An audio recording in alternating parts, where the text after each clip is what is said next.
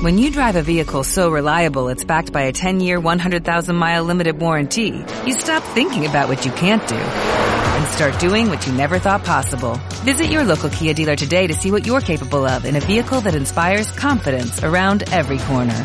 Kia, movement that inspires. Call 800-3334-KIA for details. Always drive safely. Limited inventory available. Warranties include 10-year 100,000-mile powertrain and 5-year 60,000-mile basic. Warranties are limited. See retailer for details. Esta es una producción de Grupo Fórmula. Encuentra más contenido como este en radioformula.mx. Muy bien, ¿ya están todos listos para el tormento mediático que empezó ayer? Digo, a ver, ahí va el tormento mediático. ¿Qué es el tormento mediático?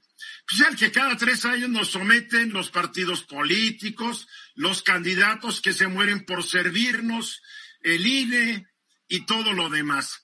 A partir de ayer y durante los próximos 60 días, el periodo comprendido entre ayer y el 2 de junio, vamos a tener que aguantar los mexicanos 19 millones y medio de spots o anuncios mañana, tarde y noche a través de nuestros aparatos de radio y televisión. Esto se traduce en 325 mil spots diarios 18.055 cada hora y 301 cada minuto del día. Todo esto a través de 2.060 radiodifusoras y 1.371 canales de televisión, aclarando que los partidos ni los candidatos pagan un solo centavo por este servicio que proporcionamos los medios de comunicación, radio y televisión. Y la verdad es que cada tres años este es un tormento mediático no solamente por el monto de anuncios, sino por las estupideces que nos obligan a escuchar y ver gracias a la poca capacidad, talento y creatividad de los publicistas que contratan los partidos y sus candidatos. Cada vez que escucho estos anuncios me convenzo que los dirigentes partidistas y quienes son candidatos, pues la verdad creen que los votantes somos idiotas e incapaces de entender y apreciar mensajes inteligentes y propositivos. La primera muestra de lo que es un spot vulgar que únicamente apela a la irracionalidad que hay en todos nosotros es del PAN, titulado Alto a Morena y a la destrucción de México, que desde ayer empezó a difundirse por la televisión, el cual se utilizan palabras que seguramente no pronuncian frente a sus mamacitas, los supuestamente decentes y honorables líderes panistas. No me cabe la menor duda, el presidente del PAN, Marco Cortés, Marco con K, cree que los mexicanos somos estúpidos. porque ese anuncio a mí me ofende no por las palabras, ofende mi inteligencia? No sé si ya lo vieron. No lo vamos a transmitir aquí porque no le vamos a dar el gusto al PAN de transmitir esa vulgaridad. No sé si ya lo vieron. Sí, Luis Ernesto. Pues sí, yo ya lo vi, este, y efectivamente tiene, tiene, no tiene nada en el sentido de contenido de propósito, proponer algo, de decir qué es lo que queremos plantear y hacer en caso del país por el Partido de Acción Nacional. También tiene una palabra altisonante, que es esa última escena en donde el papá, bueno, yo me imagino que es su hija o su esposa, no sé, se voltea y hace ese comentario vulgar. Pero, ¿sabes cuál es la ventaja de todo esto? Que nada más van a ser dos meses esta vez, ¿no? Entonces va a ser un poquito más corto, ¿no? Afortunadamente, José Luis. Fíjate que tú, tú, me, tú mencionabas algo muy cierto, que, que si es o no un insulto a la inteligencia o si tenemos capacidad de discernir o no. Y creo que lo que todas las reformas que hemos tenido en México en, en esta materia, entre otras la que Luis Ernesto nos dice ahora, que se acortaron los tiempos, bueno, pues son, son los momentos para escuchar propuestas. Y creo que una de las responsabilidades del INE, porque las tiene además de ser árbitro, es el de llevarnos de la descalificación a la propuesta. Y bueno, pues arrancan estas 300 por minuto, que yo no había sacado la cuenta, pero es increíble la cantidad de bombardeo que habrá en el territorio nacional. Y yo lo único que esperaría es que nos, nos movamos más a la propuesta que la descalificación. Cada reforma electoral ha, ha buscado eso y ha sido un total fracaso. Kenia. Ah, me parece que una de las palabras antisonantes que se dicen en ese spot es justo eh, cómo se llama el rancho del presidente de la República. Ahora, no le puedo echar la culpa al PAN de cómo se llama, Oye, no, yo no le echo la culpa al PAN, más bien le echo la culpa al PAN por lo falta de originalidad.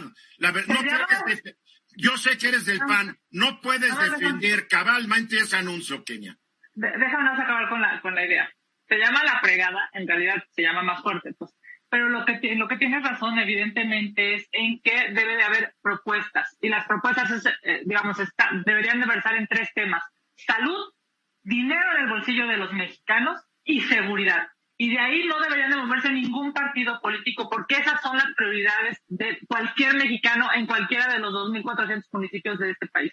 Porque yo cuando vi el anuncio dije, este anuncio además mentiroso, porque cuando nos empezaron a llevar a ese destino, fue cuando Calderón a lo estúpido le declaró la guerra a la delincuencia organizada, sin plan, sin estrategia, sin armamento y sin nada. Así es que hasta para mí si fuera por ese anuncio, yo no votaría por un solo candidato del PAN. La neta, Luis Ernesto. Estoy de acuerdo contigo, pero también tenemos que pensar que en toda campaña política vas a encontrar los dos tipos de, anuncios, ¿no? Vas a encontrar el anuncio que trata de resaltar lo malo de quien está en este momento en el gobierno, evidentemente para hacer ese contraste con tu propia propuesta, si es que hubiera. Creo que donde realmente tienen tiempo y lo deberían pensar es en hacer una propuesta sólida. Si son los tres asuntos que mencionó o no Kenia, va a depender, pero francamente no creo que haya duda que a los mexicanos nos preocupa la salud el día de hoy, la problemática que estamos viendo de vacunación, la forma como se está manejando. La segunda, muy clara, sin duda, es la cuestión de seguridad, que por alguna razón se ha quedado ahí perdida pero que nadie que sea una persona normal, y por normal me refiero, sales a la calle, quieres pasearte, hacer cosas, que tampoco la pandemia te deja mucho, pero en fin, lo puedes hacer, estás siempre en riesgo en tu seguridad personal. Y creo que el tercer tema, yo le diría realmente a Kenia que a mí me gustaría más que hablaran de educación. Tengo un sesgo en el área educativa, pero creo que educación ha quedado abandonada y educación es algo fundamental para el futuro del país. No es Kenia. Bueno, yo no estoy de acuerdo contigo. A mí me parece que es más ¿Con qué no estás de acuerdo? ¿Con Luis Ernesto o conmigo? Contigo, con, contigo, Eduardo. Ya te, quiero, hablar, ya te quiero ver hablando así con tu mamá. Déjame decir, déjame ¿Qué desperdicio del dinero de mis impuestos, Kenia? déjame acabar la idea. Defiende lo indefendible, sí. Déjame acabar la idea. Si tú, así dos palabras que son antisonantes te parecen ofensivas, a mí me parece mucho más ofensivo una vacuna sin vacuna. Kenia, dos casos de dos casos de seis millones. Estás, no, no, por ahí no va. Ya cuatro, ya Kenia, cuatro estamos, estamos hablando de campaña de publicidad. No me cambies el tema. no puedes cambiar el tema. Estamos hablando de la vulgaridad del anuncio del PAN. No puedes cambiar el tema. No es, es indefendible, es indefendible. No, ya sé que no estás de acuerdo porque en tu posición tienes que defender lo indefendible y es donde yo estoy hasta el gorro de los políticos que ves parece que dejan de tener criterio propio con tal de seguir línea Es más ofensivo. 11 millones de nuevos pobres con este gobierno es mucho más ofensivo. No me, no me cambies el tema, Kenia. El, el, el anuncio es un insulto a la inteligencia y con tu argumento me insultas más. Pero en fin, vamos, a, los mensajes. mensajes y regresamos.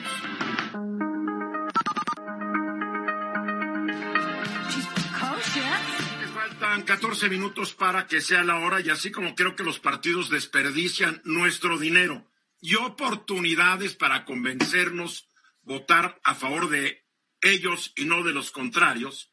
Creo que somos un país que estamos desperdiciando muchas oportunidades en otros rubros, Luis Ernesto? Pues mira, eh, estamos desperdiciando en algo que es fundamental para nuestro país. El gobierno del presidente Biden ha hecho básicamente tres cosas que podríamos aprovechar.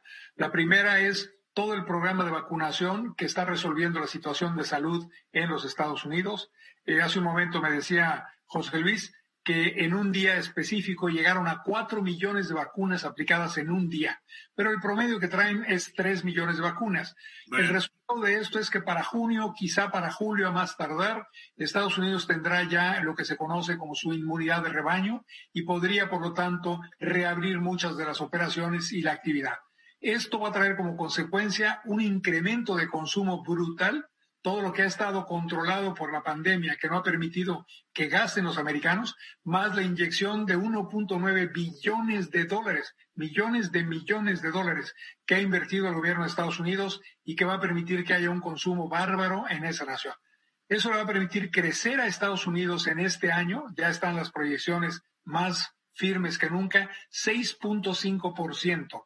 Y eso nos va a dar un jalón de demanda fuerte para todas las exportaciones mexicanas que tenemos en este momento. De ahí que en México estamos hablando de crecer 4,5% de una manera ya mucho más segura. Pero no estamos aprovechando esto, no estamos creando condiciones en el país para poder incrementar la planta productiva y desarrollar nuestro proceso de producción. Segunda cosa que está haciendo el gobierno de Biden, metiéndole casi 2.3 billones de dólares a lo que es el programa de reconstrucción de largo plazo. Y esto traería como consecuencia construcción, educación, investigación, todas las áreas en las que él está invirtiendo como gobierno y que quiere llevar a cabo en los próximos seis, siete, ocho años. Estamos hablando de cantidades, nada más para darnos una idea, en educación está hablando el gobierno de este señor de meterle 260 millones, perdón, 260 mil millones de dólares. Y eso quiere decir que está convencido que hay que volver a meter en investigación, en todo este tipo de cosas. Largo plazo, corto plazo, largo plazo. Y la visión que tiene además es que todavía quiere meter otros dos mil millones de dólares más, dos mil billones de dólares más para lo que es la infraestructura desde el punto de vista de solidaridad social. Y esto representaría sacar a mucha gente de la pobreza en Estados Unidos. Si no me falla la memoria, piensa invertir 400 mil, 400, hijo, es que entre billones y trillones, 400 mil millones de dólares para empezar a reconvertir la economía hacia vehículos eléctricos, hacia energía limpia, cuando en México seguimos pensando que el petróleo nos va a salvar. Es, impresionante, pero, pero lo más impresionante, ¿sabes qué es? Y, con eso termino mi comentario. Lo más impresionante es que esta oportunidad de oro implicaría que el gobierno de México verdaderamente, a través de la Secretaría de Hacienda, la Secretaría de Economía, se sentara y dijera, a ver, necesitamos tener un programa de inversión pública en México en todo lo que tiene que ser la infraestructura carretera, la infraestructura transporte, electricidad, tecnología de información, etcétera, en el norte centro del país, que es donde está toda la industria que está creciendo y que está conectada con Estados Unidos. Y también en darles capacitación a los empleados de las pequeñas y medianas empresas para que se adapten a esta nueva visión de la economía del siglo XXI. Y por último, en educación. Y estar hablando de cómo vamos a invertir una cantidad fuerte en educación.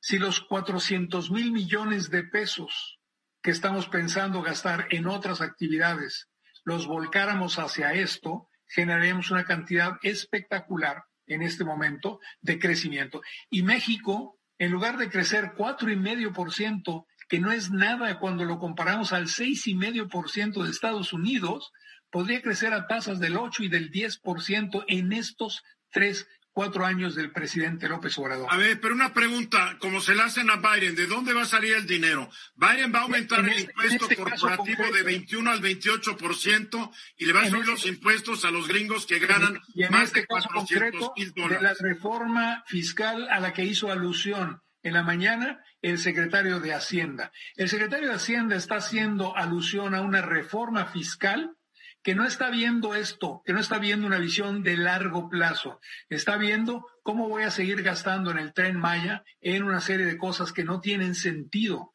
Por contra, tenemos la gran oportunidad de decir una reforma fiscal en donde paguen más los que más tienen sin duda, en donde paguen más las empresas sin duda y en donde realmente hagamos uso de esos recursos para esta infraestructura, esta educación, esta capacitación de empleo, sería lo correcto. No está diciendo eso, lo que está diciendo es, voy a hacer una reforma fiscal recaudatoria para recaudar más. Como otras que se han hecho y el país no ha salido del agujero. Por lo tanto, necesitamos lo que yo he llamado una reforma hacendaria, no una reforma fiscal, una reforma hacendaria, ingreso y gasto del sector público. Y eso es lo que no estamos viendo, Eduardo. Es lo que no estamos viendo. José Luis. Hay otro programa importante que también ya está confirmado que se va a tratar de ejecutar, sobre todo liderado por la vicepresidenta de Estados Unidos, que es la inversión de 4 mil millones de dólares en El Salvador, Honduras y Guatemala. Y me parece que México debe de participar activamente en este programa para incorporar precisamente el sureste mexicano al desarrollo del Triángulo del Norte de América Central. Pero no es eso sacrificar nuestra soberanía. No, no, no, es coordinarse para lograr mayores tasas de desarrollo económico en esa parte del mundo y eventualmente disminuir la presión migratoria. ¿Pero va a venir ese dinero de los empresarios de Estados Unidos? No. Mira, yo creo que es una zona del mundo que ha estado abandonada. Con el plan Puebla-Panamá y después el plan de Mesoamérica ha tenido más atención, pero creo que ahora es una oportunidad para focalizarlo justo en la frontera con México y Centroamérica. Pues vamos a ver, vamos a ver, porque yo no veo buena la relación y hay mucho, mucho ruido entre México y Estados Unidos. Exactamente un minuto después de la hora. No saludé a Carlos Velasco porque llegó tarde, pero ahora sí. Carlos Velasco, buenas tardes. Buenas tardes a todos, buenas tardes al auditorio. Está fallando el internet, ¿verdad? No, fue un mal manejo aquí del... Del operador. Del operador. Ah, bueno, a todos nos pasa. A ver, estamos, ya hablamos de la publicidad y de cómo nos van a bombardear con publicidad generalmente idiota para idiotas los partidos políticos. Ahora, la pregunta que tú te planteas es si los partidos políticos son realmente partidos políticos. Lo que yo estoy viendo en muchas candidaturas es que los partidos políticos lo único que no han hecho es generar cuadros o generar militantes para las candidaturas. Tú estás viendo candidaturas luchadores, actores, actrices, eh, no sé. Y digo, ¿dónde están los militantes de estos partidos? Y alguno que otro malandro que se ha, que se ha colado y que ha formado partidos. Y por eso la situación de los partidos políticos ante la opinión pública de nuestro país es cero credibilidad. Están abajo de los policías municipales, creo que en la última encuesta que vi, en lo que es aprobación o aceptación del no tienen credibilidad. No. Hablas de que pues eh, se están peleando por todo. Eh, el problema aquí, Eduardo, es que de, de unos 30 o 40 años a la fecha, los políticos se percataron que la política en sí no era negocio, sino que la política sin invertir nada, podría ser un gran negocio, una gran empresa. ¿Sí? Y por eso. Estás hablando desde que empezó a imperar cierto sistema de partidos. Cierto sistema de partidos. Cuando era el PRI único, no, no, no, que era, negocio. era el negocio, no era el gran negocio, porque ahí no se necesitaba ideología, el dedazo y tan tan, se acabó hasta ahí, se acabó cantando, como dicen algunos colegas, ¿no? Pero sí se dieron cuenta de que sin invertir dinero de ellos, se convertían en empresarios. Y llegó el momento en que no se, no se sabía en dónde terminaba el político y en dónde comenzaba el empresario. Ahora, lo que dice eh, José Agustín Ortiz Pinchetti, fiscal especial de delitos electorales, que es necesario revisar que el INE y los mismos partidos políticos deben revisar los antecedentes de los candidatos para no caer en situaciones tan irregulares como el hecho de la Maru, eh, Maru Campos en, Chihuahua, eh, Félix Sagado Macedonio en Guerrero, eh, y muchos otros ejemplos, el Bester Gordillo, que acaba de fundar el partido, un partido político y anda eh, ayer o antier se dio a conocer que la mayoría de los candidatos que van a entrar son sus familiares. O sea, eh, es que los quiere mucho y les tiene confianza. Es parte de la herencia, ¿no? Es parte de la herencia. Pero además, además, muérete la risa. Creo que fue, y no es que la traiga contra Marco Cortés, el presidente nacional del PAN, pero Marco ahora dijo que quien debe investigar a los candidatos es la autoridad porque los partidos no tienen cómo. Con todo el dinero que se les da, todas las prerrogativas, es para que tuvieran un equipo de gente que investiga a sus candidatos, ¿no? Sí, sí, pero e, ese es, ese es el gran problema, porque ahí ya hay, ya hay complicidades, ya hay abiertas complicidades. Si vas a entrar, yo veo para otro lado y después vemos, ¿sí? Ahora, eh, eh, los que quedan en entredicho, yo no sé hasta qué punto sean eh, también omisos en este caso, son las autoridades electorales, es el INE, porque al final ellos dicen, si entran, y, y entran a discreción. Pero es que el INE no tiene el mecanismo para investigarlos. El INE va a hacer un muestreo ahorita para ver qué candidatos han sido denunciados por violencia familiar, por no pagar la pensión alimenticia en caso de que estén divorciados, etcétera, etcétera. Pero yo creo que los partidos son los que deberían tener sus investigadores, Carlos. Así es, así es, Eduardo. Pero ¿sabes qué es lo que más preocupa? Que no me gusta utilizar esa palabra, pero lo que más preocupa es que la Cámara de Diputados y la Cámara de Senadores lleguen personas a legislar, a hacer leyes para que sean respetadas. O sea, se supone que los más honorables son los que van a hacer leyes, pero en este caso, en nuestro país, llega mucha gente que está en entredicha la honorabilidad. Sí, gente muy impresentable, como uno dice. Son impresentables, son impresentables, ¿sí? Ese es el gran problema de los partidos políticos hoy en México, que sin que los dirigentes o los aspirantes que sin invertir un clavo les dan dinero, llegan a la Cámara y empiezan a hacer los negocios. Se convirtieron en botín político los partidos políticos. siempre, siempre, el FRI fue partido, fue botín político. Está, bueno, es ese, ese es el Oye, y el PARM y todos los partidos paleros y el PPS que existieron un momento eran botín político. No nos hagamos. Estamos, estamos de acuerdo. El PAN empezó a ser, cuando el PAN empezó a ser botín cuando traicionó sus principios y sus ideales y empezó a aceptar dinero del gobierno. Mira, te voy, a poner, te voy a poner ejemplos. Miguel Ángel Mancera llega por el PRD a la gubernatura de la Ciudad de México. No era perredista. Pero el PRD lo hizo PRDista y renuncia. Ahorita es un candidato independiente. Su, su, su gente cercana, Manuel Granados Covarrubias, no era perredista, fue dirigente del PRD y renuncia al sale de la dirigencia y renuncia al PRD. ¿Dónde está la consistencia? ¿Dónde está la congruencia? Ay, lo estás viendo en todos lados, en todo. Morena está integrada por una bola de. A ver, eh, Morena está preparando su desfonde. O sea, Porfirio Muñoz Ledo está hablando de la imposición de candidatos que no son los más aceptados en determinadas regiones. Yo quiero mucho a Porfirio, pero cuando él fue presidente del PRI, antes de que mucha gente que nos escuchara naciera, él fue un experto en, dedazos, que nombrara En el dedazo, sí, así es. O sea que el dedazo llegó para quedarse, Eduardo. Y bailando cha, ah, si, si, tú, si tú ves el, panorama en todos los partidos, bien. hay pugnas en, en todos los partidos. ¿Por qué? Por el dedazo. Hay, hay molestia, hay protestas en todos los partidos. ¿Por qué? Por el dedazo. El dedazo llegó para quedarse. Y bailando cha-cha-cha, mi querido Carlos. A ver, lo que no me he dado cuenta es que el campus de la UDLAP está siendo invadido por insectos gigantes. ¿Ya vieron qué hay detrás de Luis Ernesto? Una, Catarina, gigante. Pero nos cuenta la historia de la Catarina.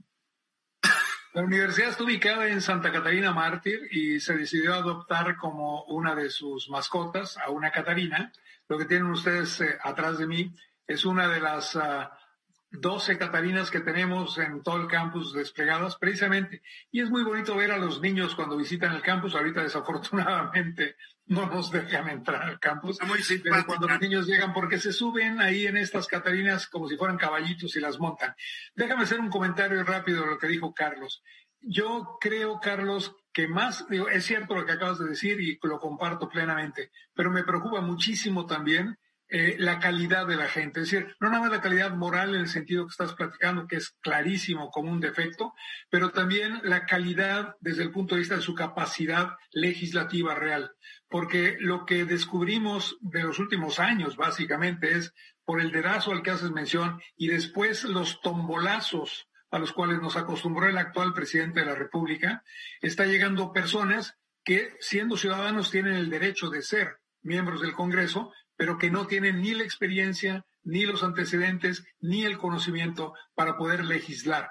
Ya se han llegado a presidencias municipales y a gubernaturas. Sí, pero, pero ser legislador es lo más importante en el país, porque es precisamente de donde surgen las leyes que nos rigen. Hicimos referencia al Priato. En el Priato había también tombolazos, ¿sí? Y nada más se dedicaban a legislar 10 o 20 personas. Pero, la diferencia, la diferencia, mi querido Carlos, es que, y fíjate que yo no soy, como tú sabes, priista, soy panista, pero en el concepto muy claro, uno de los grandes temas que existía en el pasado es quienes legislaban eran personas que sí sabían, sean en el Ejecutivo o sean en el Legislativo, pero sí sabían. Tú tienes a, no sé, pues Reyes Heroles, por dar un nombre, tienes una gran cantidad de gente intelectualmente preparada, competente, preocupada por el país, que legislaban. Pero siempre supimos que eran el 10, 15. Que no sabe legislaar. Pero siempre se supo, Luis Ernesto, que era el 10, 15% del total de, de acuerdo, y no existe ni eso. Era pareja. Pero hoy lo que Eduardo, Carlos, es gente que presenta propuestas totalmente absurdas y cuando tiene la reacción de la población o de la gente. A ver, rápidamente, a ver, rápidamente, Kenia. Vivimos en un sistema de partidos, esa es nuestra realidad. violentar, denostar, de disminuir, digamos, a los partidos no le ayuda a nadie, ni a los partidos, ni a los tomadores de decisiones, ayuda, menos a la Ayuda a ver, si usted, a ver si los partidos empiezan a reaccionar, porque es fácil decir que el público no debería criticarlos, Oye, que hagan la tarea. En tanto más fuertes sean, en tanto mejor estén, en, tanto más poderosos sean, mejores servidores públicos vamos a tener en los tres órdenes pues no han avanzado mucho nunca, la verdad, dejan mucho que desear. Carlos, nos quedan 20 segundos. A ver, mira, eh, tenemos el caso, cómo se desfondó. 10 segundos. El PRD Gabino Cue y Jorge Castillo gobernaron Oaxaca, destrozaron a Oaxaca y así destrozaron al PRD a nivel nacional. Estás escuchando Eduardo Ruiz Gil.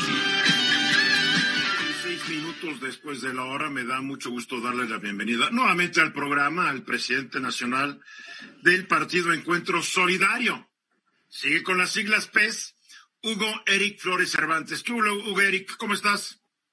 Muy bien, afortunadamente, Eduardo. Muchas gracias por darme la oportunidad de dirigirme a tu auditorio. Ya empezaron con sus campañas, ya empezaron con sus spots.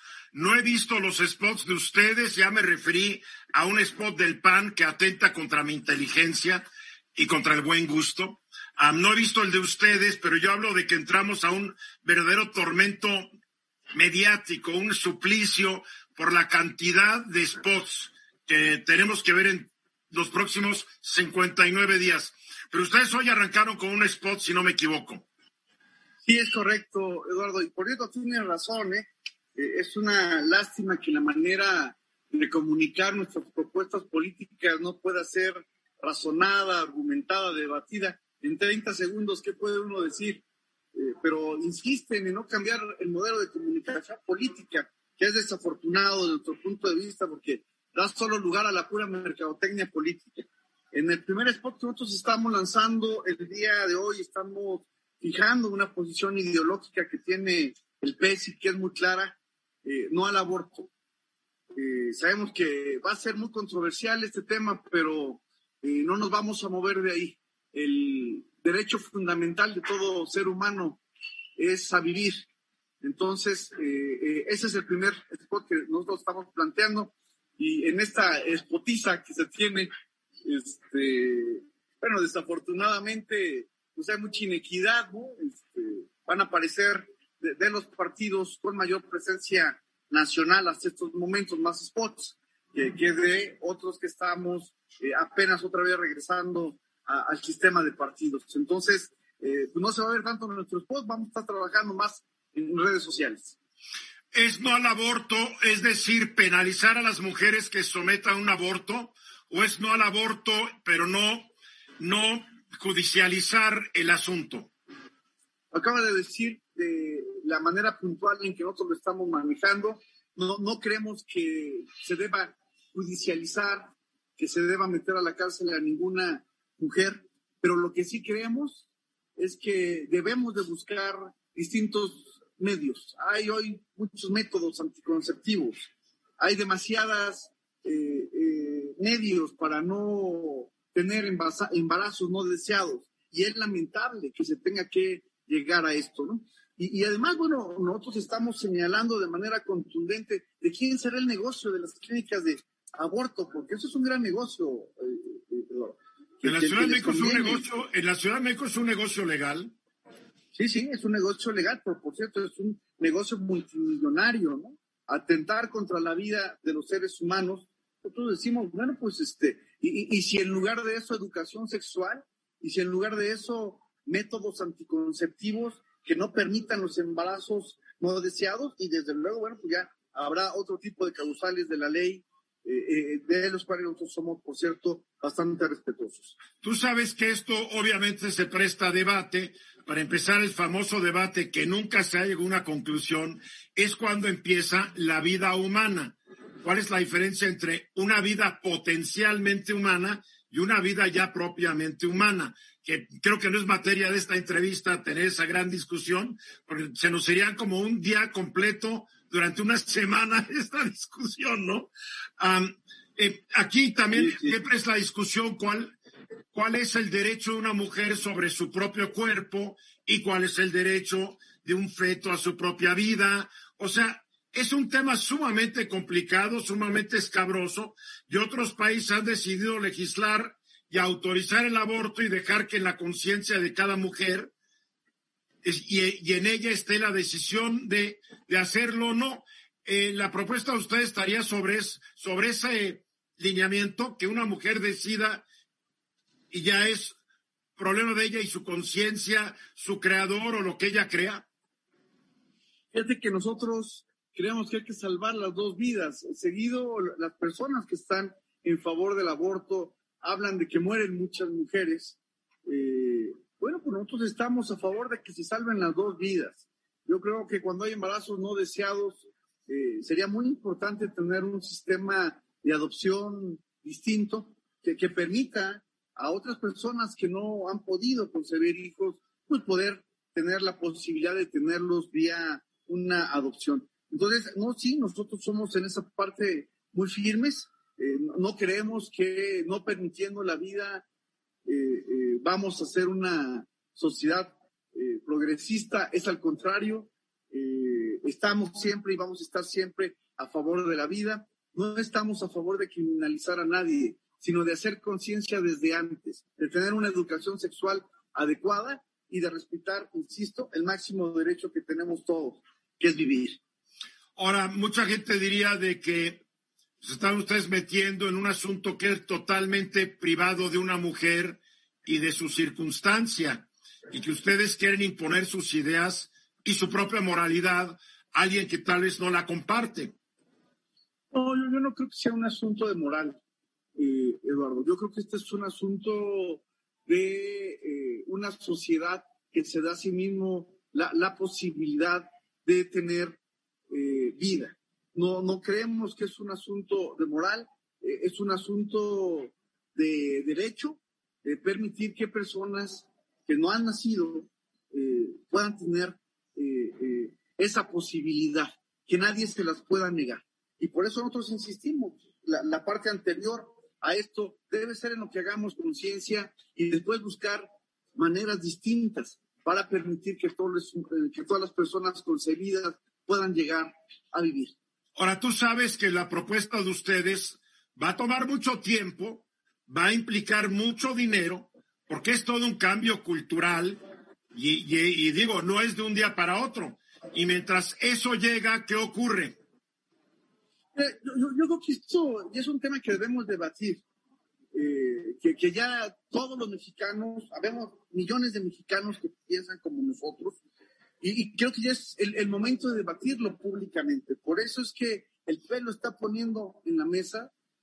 Estamos completamente seguros que somos el único partido que va a poner estos temas polémicos en la mesa y lo estamos poniendo porque nosotros creemos en la vida. Y sí, en efecto, se puede llevar un tiempo el debate, eh, pero yo creo que tendría que ser un debate sano, civilizado, que nos permita tomar como sociedad las mejores decisiones. Nosotros creemos que debemos decidir en favor de la vida.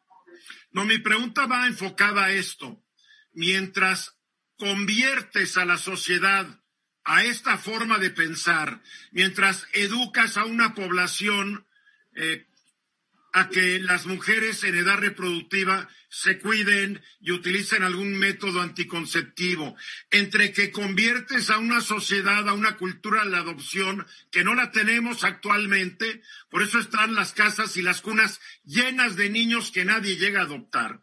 Mientras se cambia todo eso, ¿qué seguimos teniendo? Más niños, más niños. Las mujeres que no los quieran tener van a ser obligadas a tenerlos. Eh, ¿Quién los va a adoptar si nadie los quiere?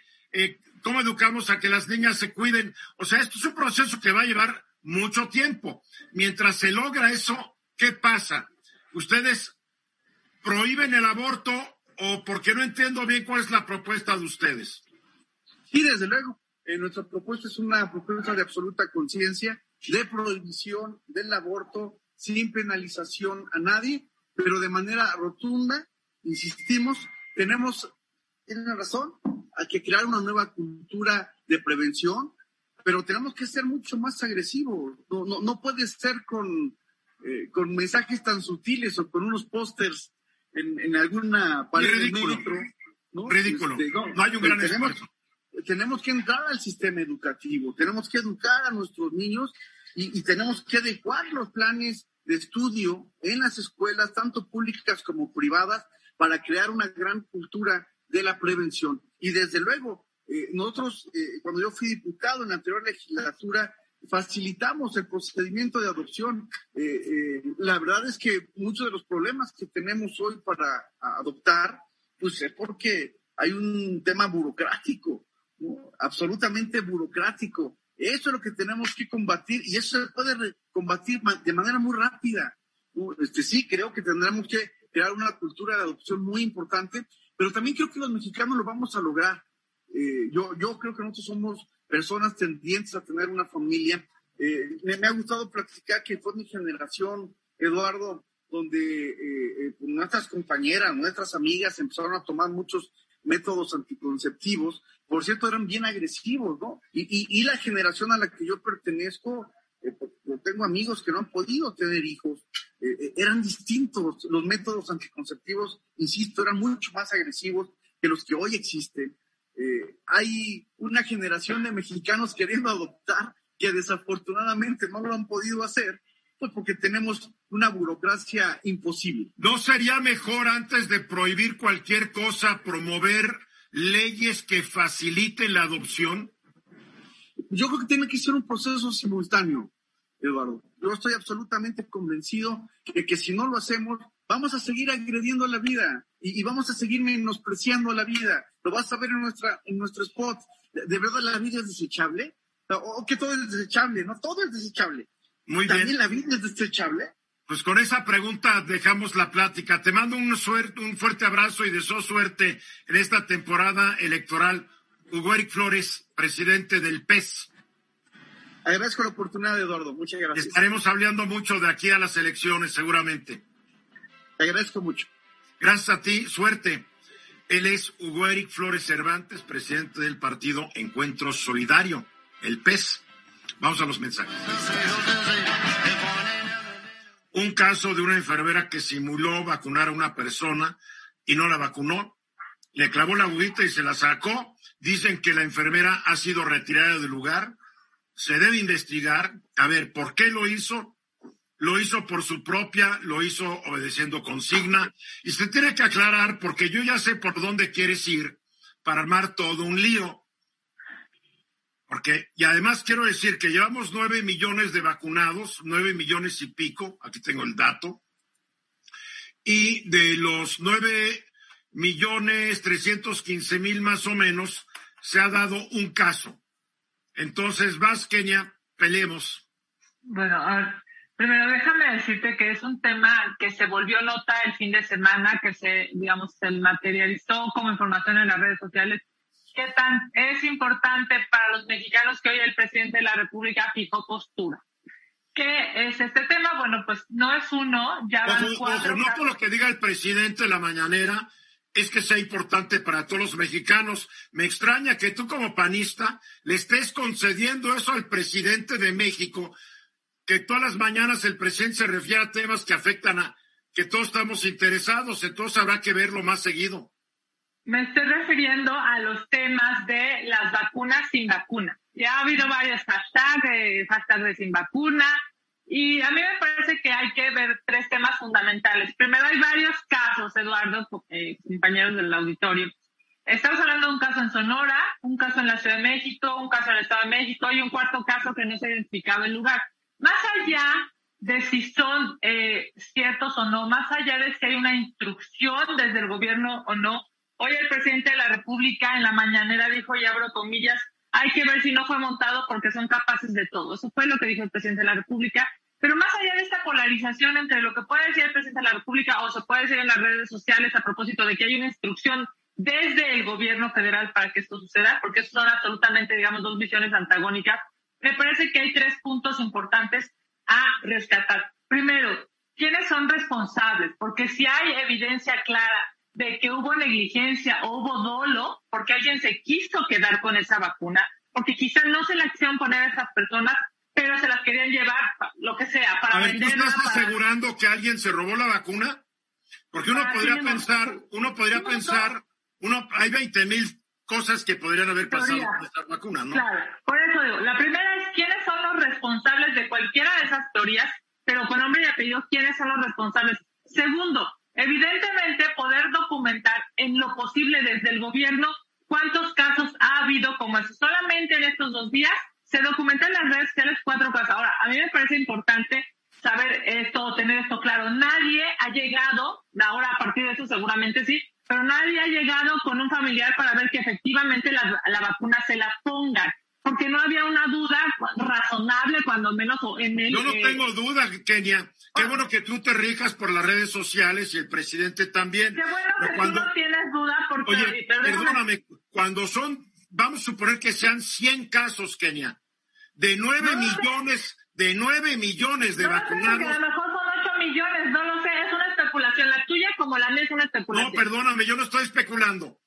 No estoy especulando las vacunas se están poniendo y están siendo no solamente supervisadas por las autoridades de México, la Organización Mundial de la Salud y los laboratorios que las producen. Esto es un proceso.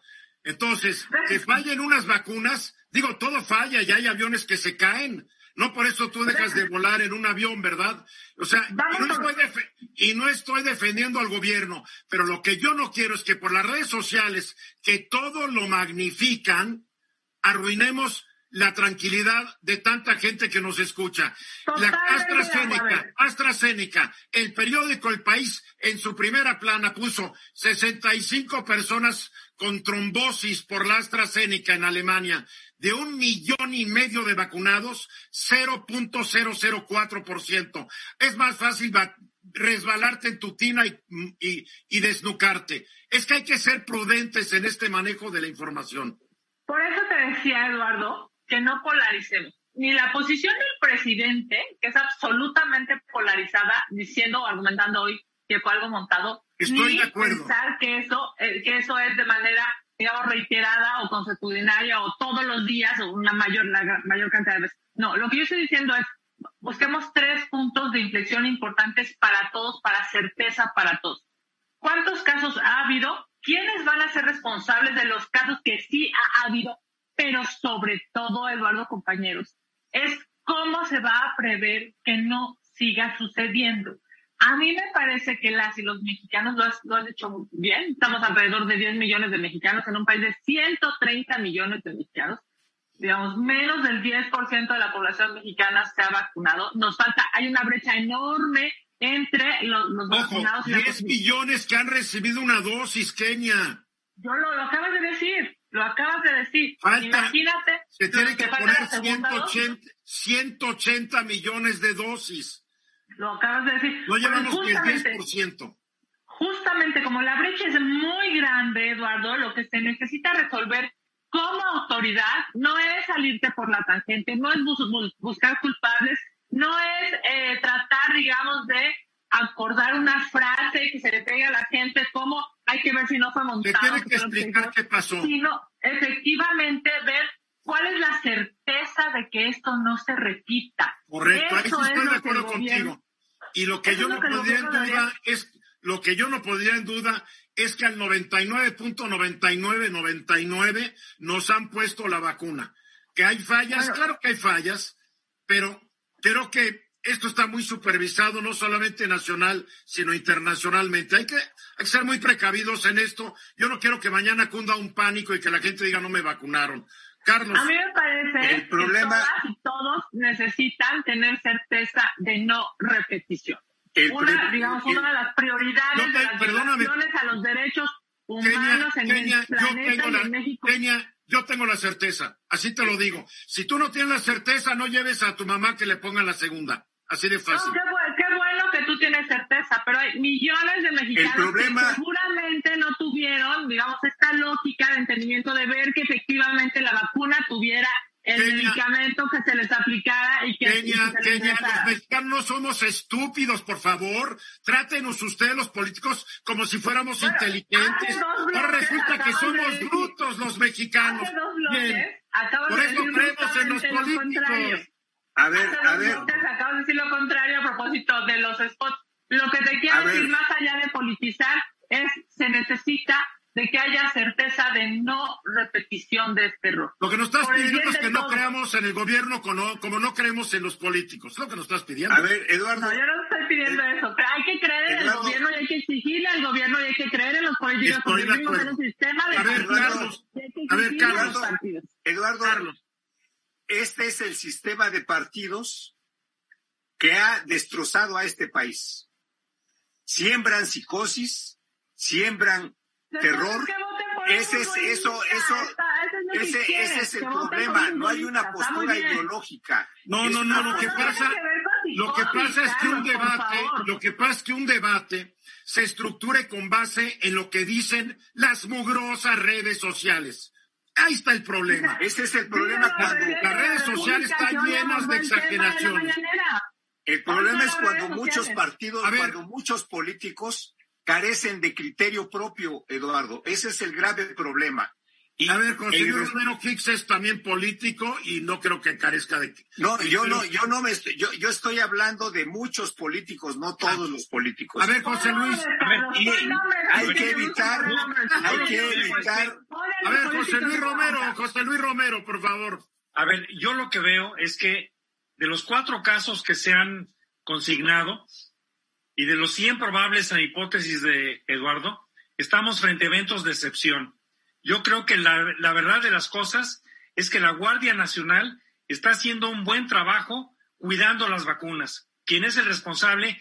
Quienes hemos estado en los centros de vacunación, hemos visto que siempre dentro del lugar de la vacunación hay un representante de la Guardia Nacional verificando que sí se pongan las vacunas y por lo menos a nivel testimonial, en los las dos veces que yo me he vacunado ha sido en ese sentido. Ya hay médicos, ya hay enfermeras que lo que quieren es que ya dudemos de todos ellos por cuatro casos. Lo, que sí me preocupa a mí, Eduardo, aceptable. lo que sí me preocupa a mí es que supuestamente para el 15 de abril, y nos faltan 10 días para el 15 de abril, iban a estar vacunados 16 millones de adultos mayores. Eso significa que en los próximos 10 días se tienen que vacunar 7 millones o 6 millones de, de personas y no lo veo sucediendo. Eso no va a ocurrir ni a chochazos, por favor, no va a ocurrir, porque el gobierno, el gobierno desde que anunció la compra de las vacunas ha fallado en todos sus pronósticos y promesas. Eduardo, quiero decirte que esta es parte de la campaña, de las campañas políticas que se están manejando. Perdóname, perdóname, que el gobierno no dé pronósticos que después no cumple. No, yo me estoy refiriendo al tema original. Ah, me estoy refiriendo para concluir, para concluir, Kenia. Para concluir, parece que es necesario que haya certeza. Y lo digo de verdad. Certeza. No tengo certeza. ¿Tú tienes certeza, ojalá, Ojalá y si no se hubieran querido lucrar políticamente, pues también los gobiernos estatales y municipales hubieran coayudado a que esto fuera Tú también estás lucrando políticamente, Kenia. Yo tengo certeza, tengo certeza. Mensajes. Para la hora a ver, exportaciones de México se cayeron. ¿Y cómo van ahora, mi estimado José Luis, se cayeron porque obviamente la economía de Estados Unidos se cayó, que es nuestro principal destino de las importaciones, y toda la economía del mundo se cayó. Ahora la economía de Estados Unidos empieza a recuperarse. Dicen que este año podría crecer hasta en un 7%, que es algo inaudito. Ah, pero ¿cómo van las exportaciones? Fíjate que estamos apenas conociendo cómo cerramos el 2020. Eh, y, las cifras lo que, lo, que muestran es que el cierre de las fronteras, eh, la disminución de la demanda por parte de las políticas sanitarias, el efecto, digamos, del COVID sobre el comercio internacional, eh, nos, nos, muestran un fuerte impacto en el segundo y tercer trimestre del 2020. En el segundo trimestre del 2020, eh, Eduardo, fíjate, las exportaciones totales cayeron 40%, en relación con el segundo trimestre del 2019. Para el tercer trimestre del 2020, la caída fue solo, por decirlo así, solo del 5.6% con respecto al, tercer trimestre del 2019. Y en el cuarto trimestre de 2020 ya aparece un incremento de las exportaciones totales del 4.6% con respecto al cuarto trimestre del 2019. ¿Cuál es el mensaje? Se fueron abriendo las economías, por eso, ¿no? Exactamente. Eh, ya, ya a partir del último trimestre del año pasado empezaron a, moverse, vamos a decir así, los semáforos de actividad eh, sanitaria que impactaron en, la actividad económica y, entonces eso nos muestra una caída primero del 40% en el segundo trimestre, luego del 5.6% y ya una ligera recuperación en el cuarto trimestre. Ahora, es, es interesante, creo yo, ver que esta dinámica tiene un impacto diferente entre los estados y las regiones del país. Fíjate, hay estados eh, que, concentran buena parte de las exportaciones de México. Eh, los, hay seis estados donde las exportaciones rebasan 21 mil millones de dólares en cada estado. Está, por ejemplo, el caso de Chihuahua, que exporta 54 mil millones de dólares al año, Coahuila con 45 mil, Baja California con 40 mil, Nuevo León con 34 mil, Tamaulipas con 26 mil y el caso de mi estado natal, que es Guanajuato, que exporta 23 mil millones cada año. Una pregunta, estos son más que nada la industria maquiladora, ¿no? Es maquiladora y automotriz, Eduardo. En el caso de Guanajuato en particular... Eh, es la pregunta, la pregunta que yo te quiero hacer. Lo que se exporta es lo que se exporta pero ¿cuánto se importa y cuál es la diferencia entre lo que entra y sale ya armadito? Porque esa sería la verdadera exportación de estos estados. Mira, es un viejo debate, es un viejo, desde que yo era director de Bancomex, existe este debate de si hay exportaciones verdaderas o aquellas que son solo provocadas porque se arman en México y se exportan. Correcto. La realidad de las cosas es que hay un valor agregado muy importante y el dato duro de que, de que de las exportaciones que se originan eminentemente, digamos, con insumos locales, es alrededor del 30% del 100% de lo que se exporta. O sea, el 30% es el verdadero beneficio para el país. Pues sí, pero mira. Eh, a los sueldos y todo lo demás. Lo, que está sucediendo hoy en día, fíjate, es una cosa muy interesante. Si tú abres un contenedor eh, eh, sobre un barco hace 40 años, era de productos terminados. Si tú abres un contenedor hoy en día, es de productos intermedios. No son, son, ya pocas las regiones de todo el, mundo en donde su exportación se origina 100% en insumos locales. Entonces, Eso dicen los barcos de Suez que estaban llevando un bolón de productos terminados del, Asia a Europa. A ver.